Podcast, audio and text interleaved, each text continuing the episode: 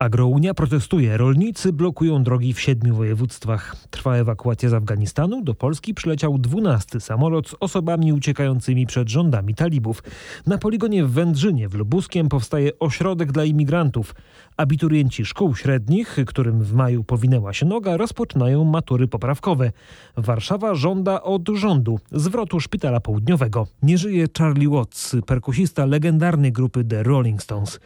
Wtorek, 24 sierpnia, rozpoczynamy podsumowanie dnia w RMFFM. Jonasz Jasnorzewski. Zapraszam.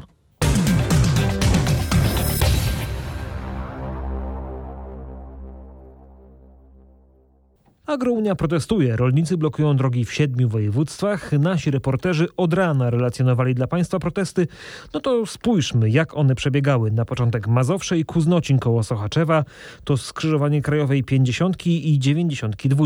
Na miejscu była nasza reporterka Magdalena Greinert, która opisywała, jak wygląda protest w tym miejscu.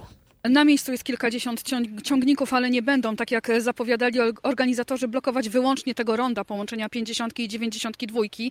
Sznur traktorów e, będzie jeździł krajową 50 między trzema rondami aż do ulicy Warszawskiej e, w Sochaczewie.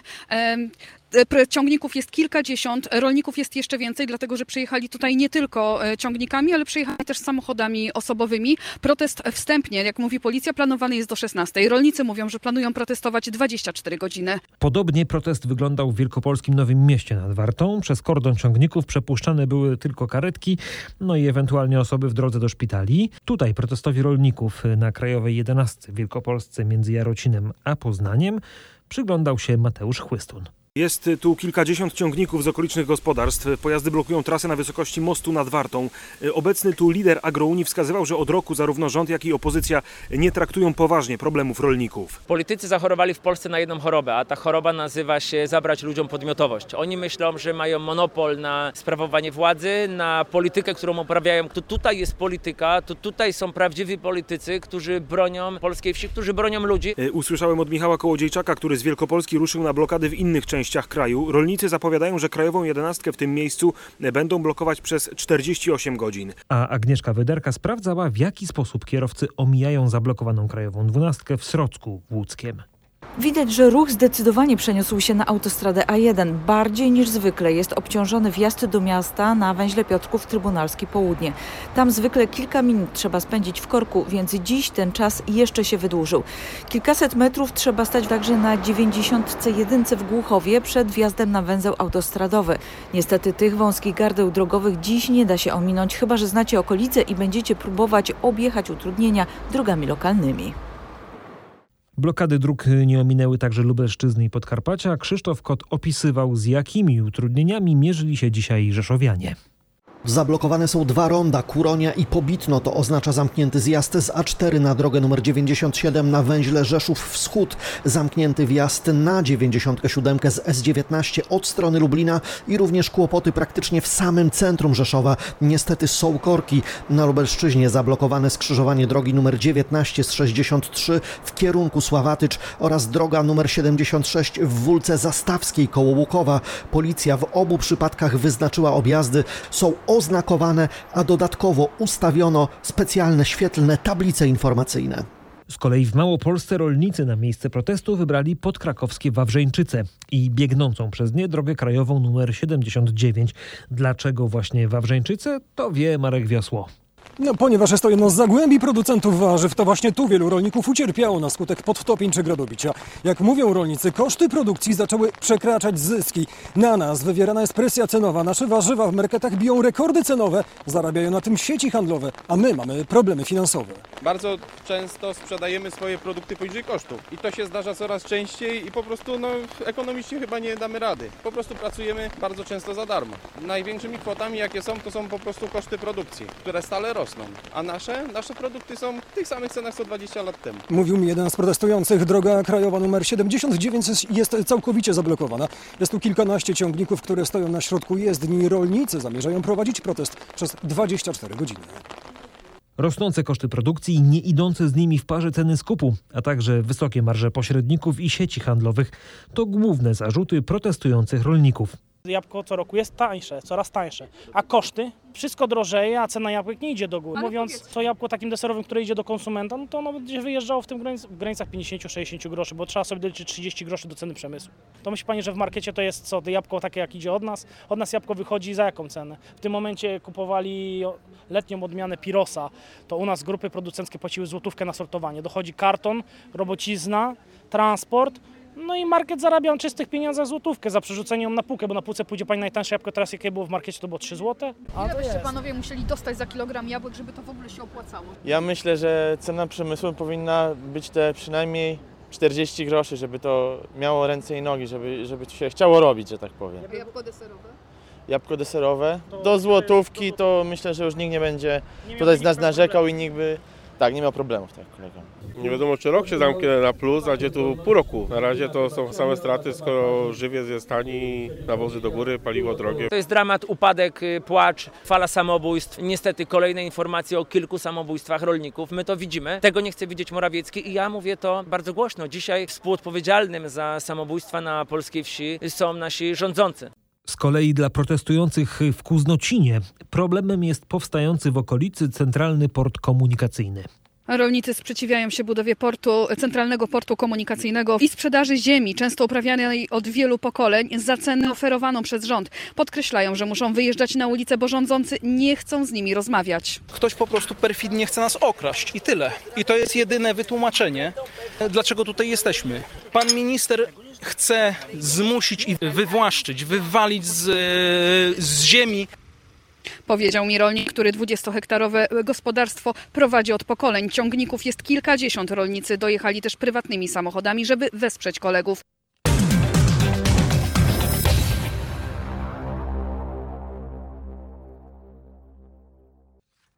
Z blokad i rolniczych protestów przenosimy się teraz na granicę polsko-białoruską. W ciągu minionej doby od strony Białorusi próbowało ją nielegalnie przekroczyć 126 osób. 31 spośród nich zatrzymano, reszta pozostała na białoruskim terytorium. Kim są zatrzymani, wie nasz reporter Krzysztof Zasada. To 18 obywateli Iraku, 9 Somalijczyków i 3 osoby o nieokreślonym jeszcze e, obywatelstwie. Oprócz tego w ręce strażników wpadł Ukrainiec, który pomagał cudzoziemcom w przekroczeniu granicy. Wszyscy imigranci trafili do ośrodków zarządzanych przez Straż Graniczną, a od początku sierpnia zieloną granicę z terytorium Białorusi próbowało nielegalnie przekroczyć prawie 2800 osób. Udało się to blisko 900 cudzoziemcom. Tyle osób zatrzymały polskie służby graniczne. Trzeba dodać, że te statystyki nie obejmują imigrantów, o których wejściu na terytorium Polski nie wie Straż Graniczna. Na poligonie w Wędrzynie w Lubuskiem powstaje ośrodek dla imigrantów. Cudzoziemcy mają trafiać do wojskowych budynków, które nie są w tej chwili wykorzystywane. Ile osób będzie mógł pomieścić ten ośrodek? O tym ponownie Krzysztof Zasada. Mowa o kilkuset miejscach dla cudzoziemców. Placówka na wojskowym poligonie ma być otwierana etapami. Na razie powstanie 200 miejsc. Jak się dowiedziałem, w ośrodkach dla cudzoziemców w całym kraju jest obecnie ponad 1000 osób. Straż Graniczna zapewnia, że miejsc na razie nie brakuje. Poinformowała też, że około 200 dodatkowych miejsc przygotowano w ośrodkach Urzędu do Spraw Cudzoziemców w Białej Podlaskiej i Czerwonym Borze. Od początku sierpnia strażnicy zatrzymali i skierowali do ośrodków niespełna 900 osób, które nielegalnie przeszły do Polski z terytorium Białorusi. Część z tych osób została już odesłana m.in. do krajów pochodzenia. Komisja Europejska ściśle współpracuje z władzami Polski, powiedział rzecznik y, Komisji Europejskiej Christian Wigand. Pytany o sytuację imigrantów na polsko-białoruskiej granicy, co jeszcze mówił rzecznik, y, powie nasza korespondentka w Brukseli Katarzyna Szymańska-Borginą.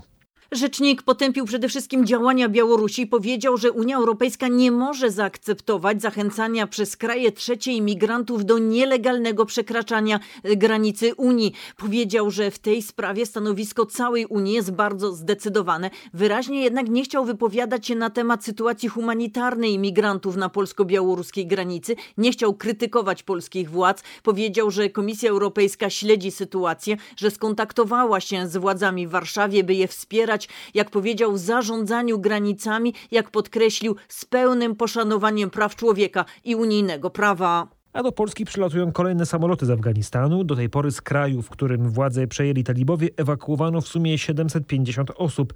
Ci, którzy będą chcieli, mogą zostać w Polsce, zapewniał wiceminister spraw zagranicznych Marcin Przydacz.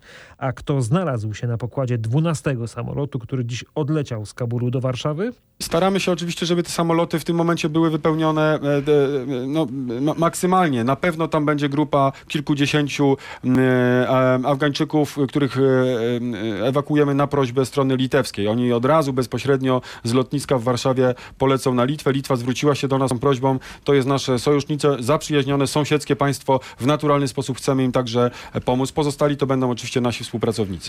To wyjaśniał wiceszef MSZ-u Marcin Przydacz, który był gościem rozmowy w samo południe w RMFFM.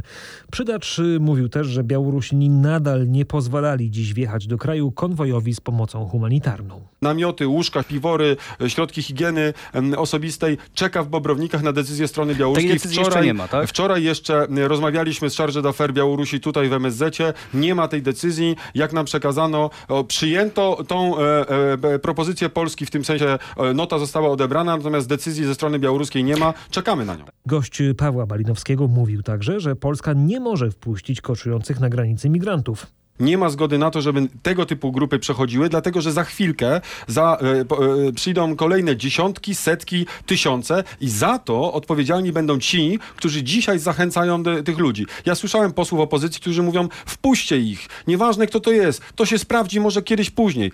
Panie redaktorze, no my jesteśmy rządem państwa polskiego, Ale musimy odpowiadać za bezpieczeństwo to naprawdę Polaków. myśli pan, że to, to, to, to zależy od tego, co zrobi dalej Łukaszenka, czy my wpuścimy tych ludzi, czy nie? Ja myślę, że dalsze jego ruchy będą niezależnie od tego, czy my to zrobimy, czy tego nie zrobimy, takie same. Jestem jestem przekonany, panie redaktorze, że jeśli będziemy bronić polskiej granicy, jeśli e, nie będzie tego typu e, e, festiwalu medialnego, jakichś takich wydarzeń w postaci wizyt, prób przekroczenia nielegalnego granicy przez polskich posłów, to Aleksander Łukaszenka zrozumie, że ta sprawa nie przynosi mu żadnego, żadnego pozytywnego skutku. Wręcz przeciwnie, będzie ściągał dalej imigrantów, którzy nie wydostaną się z Białorusi i będzie miał wewnętrzną sytuację dla siebie niekomfortową. Tymczasem we Francji skandal po informacji, że wśród afgańskich uchodźców ewakuowanych do Francji było pięciu talibów.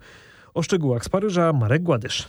Jeden z pięciu domniemanych członków ugrupowania talibów został umieszczony w areszcie tymczasowym we Francji. Według mediów był on odpowiedzialny za uliczne kontrole koło francuskiej ambasady w Kabulu i wielokrotnie widziano go tam z karabinem automatycznym w rękach. Tutejszy MSW tłumaczy, że pomógł on m.in. pracownikom tej placówki dyplomatycznej dotrzeć na lotnisko w Kabulu i dlatego w cudzysłowie w nagrodę został zabrany z rodziną do Francji. Pozostałych czterech domniemanych talibów zostało natomiast rozpoznanych przez francuskie służby dopiero po wylądowaniu samolotu odbywają oni teraz epidemiczną kwarantannę w hotelu. Liderzy prawicowej opozycji żądają natychmiastowego odesłania ich do Afganistanu.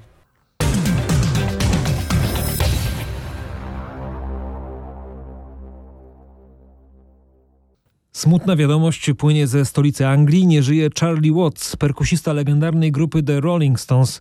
Muzyk zmarł dziś w szpitalu w Londynie w wieku 80 lat.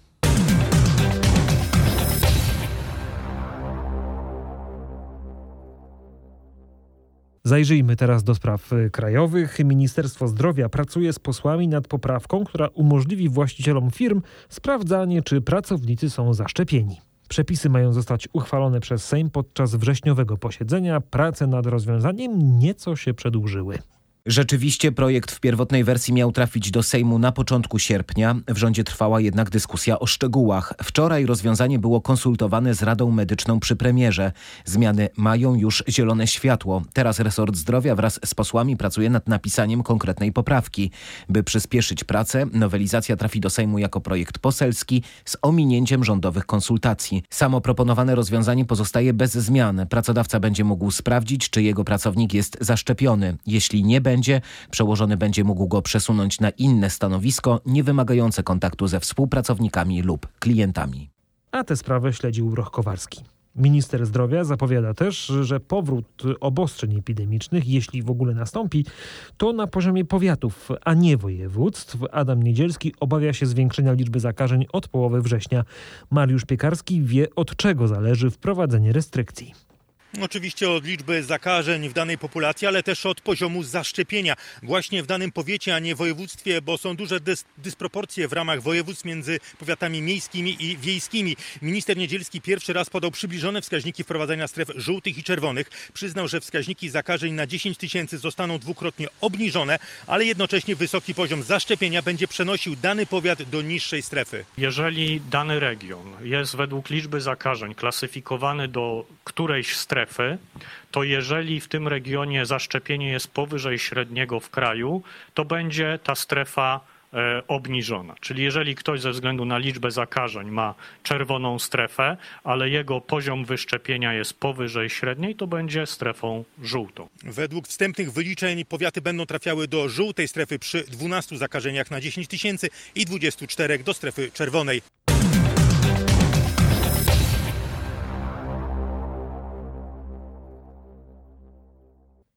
Warszawski ratusz domaga się od Ministerstwa Zdrowia natychmiastowego zwrotu szpitala południowego. Magistrat uważa, że szef resortu zdrowia nie może zwlekać do czasu odwołania od wyroku sądu. W połowie lipca zapadł wyrok, według którego wprowadzenie ministerialnego pełnomocnika do placówki było nieuprawnione. Warszawski ratusz dostał właśnie wyrok w USA wraz z obszernym, ponad 20-stronicowym uzasadnieniem. To ono według władz Warszawy upoważnia miasto do żądania oddania placówki już teraz natychmiast.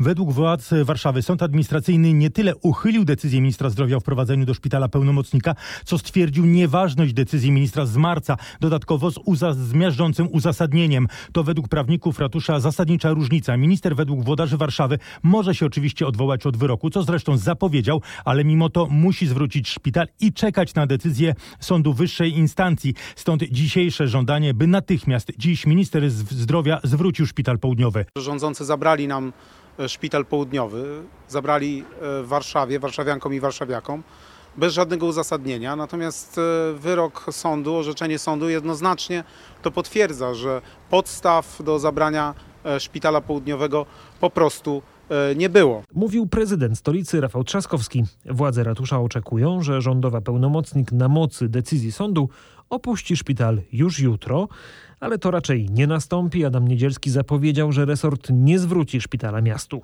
W tej chwili nie. Szpital tymczasowy południowy jest elementem tak zwanego minimalnego zabezpieczenia dla Mazowsza, co oznacza, że ma szpital patronacki i szpital tymczasowy. E, w tej chwili funkcjonuje tam, e, zdaje się, kilka tylko modułów, ale jest możliwość zwiększenia liczby modułów tam, jeżeli będziemy mieli do czynienia ze zwiększeniem liczby zakażeń. Nie wyobrażam sobie, żeby w kontekście zbliżającego e, się września nie mieć kontroli nad e, tą kluczową infrastrukturą.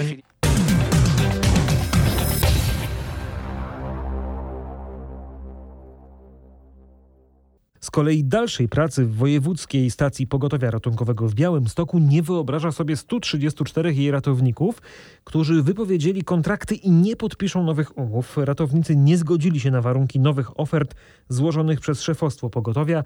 Co to oznacza, wytłumaczy Krzysztof Zasada. Już za tydzień w województwie drastycznie zmniejszy się liczba załóg obsługujących karetki, a to za tym idzie mniej karetek będzie mogło wyjeżdżać w teren.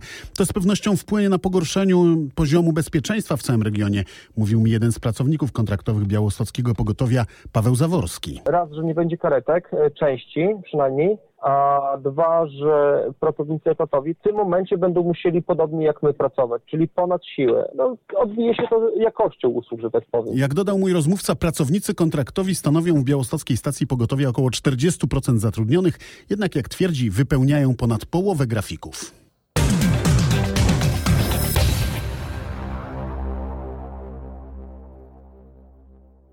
Ze szpitala przenosimy się teraz y, do szkoły, a tam ból głowy mógł pojawić się u niektórych maturzystów, którzy właśnie rozpoczynają egzaminy poprawkowe.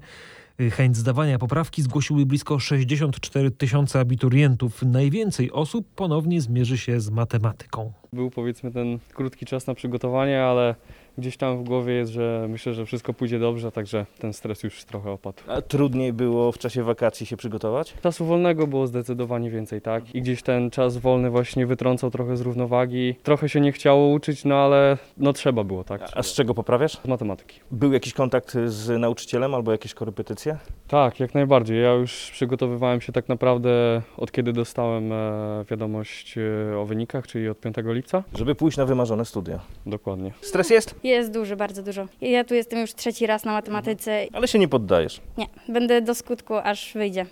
W liceum ogólnokształcącym nr 5 w Olsztynie był nasz reporter Piotr Bułakowski.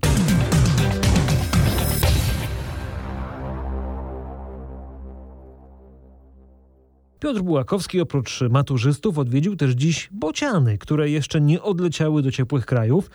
Te, które wylecą teraz, mogą już do Afryki nie dolecieć. Coraz więcej tych ptaków okres jesienno-zimowy spędza na południu Europy. Mówi w rozmowie z naszym reporterem Sebastian Menderski z Polskiego Towarzystwa Ochrony Ptaków. Ptaki migrują bardzo intensywnie. E, niedawno padł rekord liczebności migrujących ptaków w ciągu jednego dnia w Stambule, e, czyli cieśnina Bosfor, Turcja. E, przyleciało w ciągu jednego dnia ponad 109 tysięcy bocianów białych. To jest naprawdę bardzo dużo. Nie wszystkie bociany będą zimowały w Afryce. Tak, no te ptaki, które jeszcze nie odleciały od nas, one prawdopodobnie już do Afryki nie dolecą. E, zostaną w Europie, na pewno podejmą wędrówkę. Czy to będzie Polska, e, czy to będzie Rumunia, czy to będzie Grecja, tego nie wiemy, ale na pewno będą się dziś tutaj pałętały po Europie. To się zmienia ze względu między innymi na coraz cieplejsze zimy? No mamy coraz, coraz częściej mamy różne incydenty pogodowe tak? E, to na przykład, że mamy zimne wiosny, że ptaki późno wracają, e, czasami wracają szybko oczywiście, ale zdarzają się, że, że, że te powroty są późniejsze. To powoduje, że ptaki później przystępują e, do lęgów. Często ptaki mają mm, trudności w czasie wędrówki, jak bardzo silne wiatry. To powoduje też opóźnienie wędrówek. Mimo tego, że u nas jest ciepło, to, to ptaków jeszcze nie ma. I przez to, że później przystąpiły do lęgów, Niestety część lęgów jeszcze nie jest jakby dokończona, tak mówiąc kolokwialnie, e, dlatego młode ptaki nie zdążą już e, e, z tymi, które już odleciały. Mamy pogodę taką, jaką mamy. W tej chwili nie jest ciepło, nie ma ter kominów termalnych, przez to ptaki będą, muszą lecieć lotem aktywnym, a to po prostu jest wycieńczające, dlatego one nie dolecą do Afryki.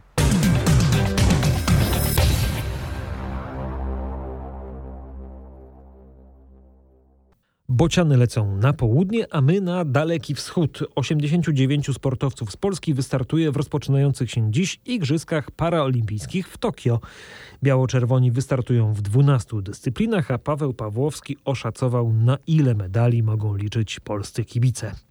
Na pewno na dużo, bo bardzo liczną reprezentację wystawimy w paralekkoatletyce i tutaj liczymy na Macieja Lepiato. Polski skoczek wzwyż będzie chciał powalczyć o trzeci złoty medal paraolimpijski w karierze. Złotego krążka z Rio będzie bronił też startujący w para kajakarstwie Jakub Tokarz.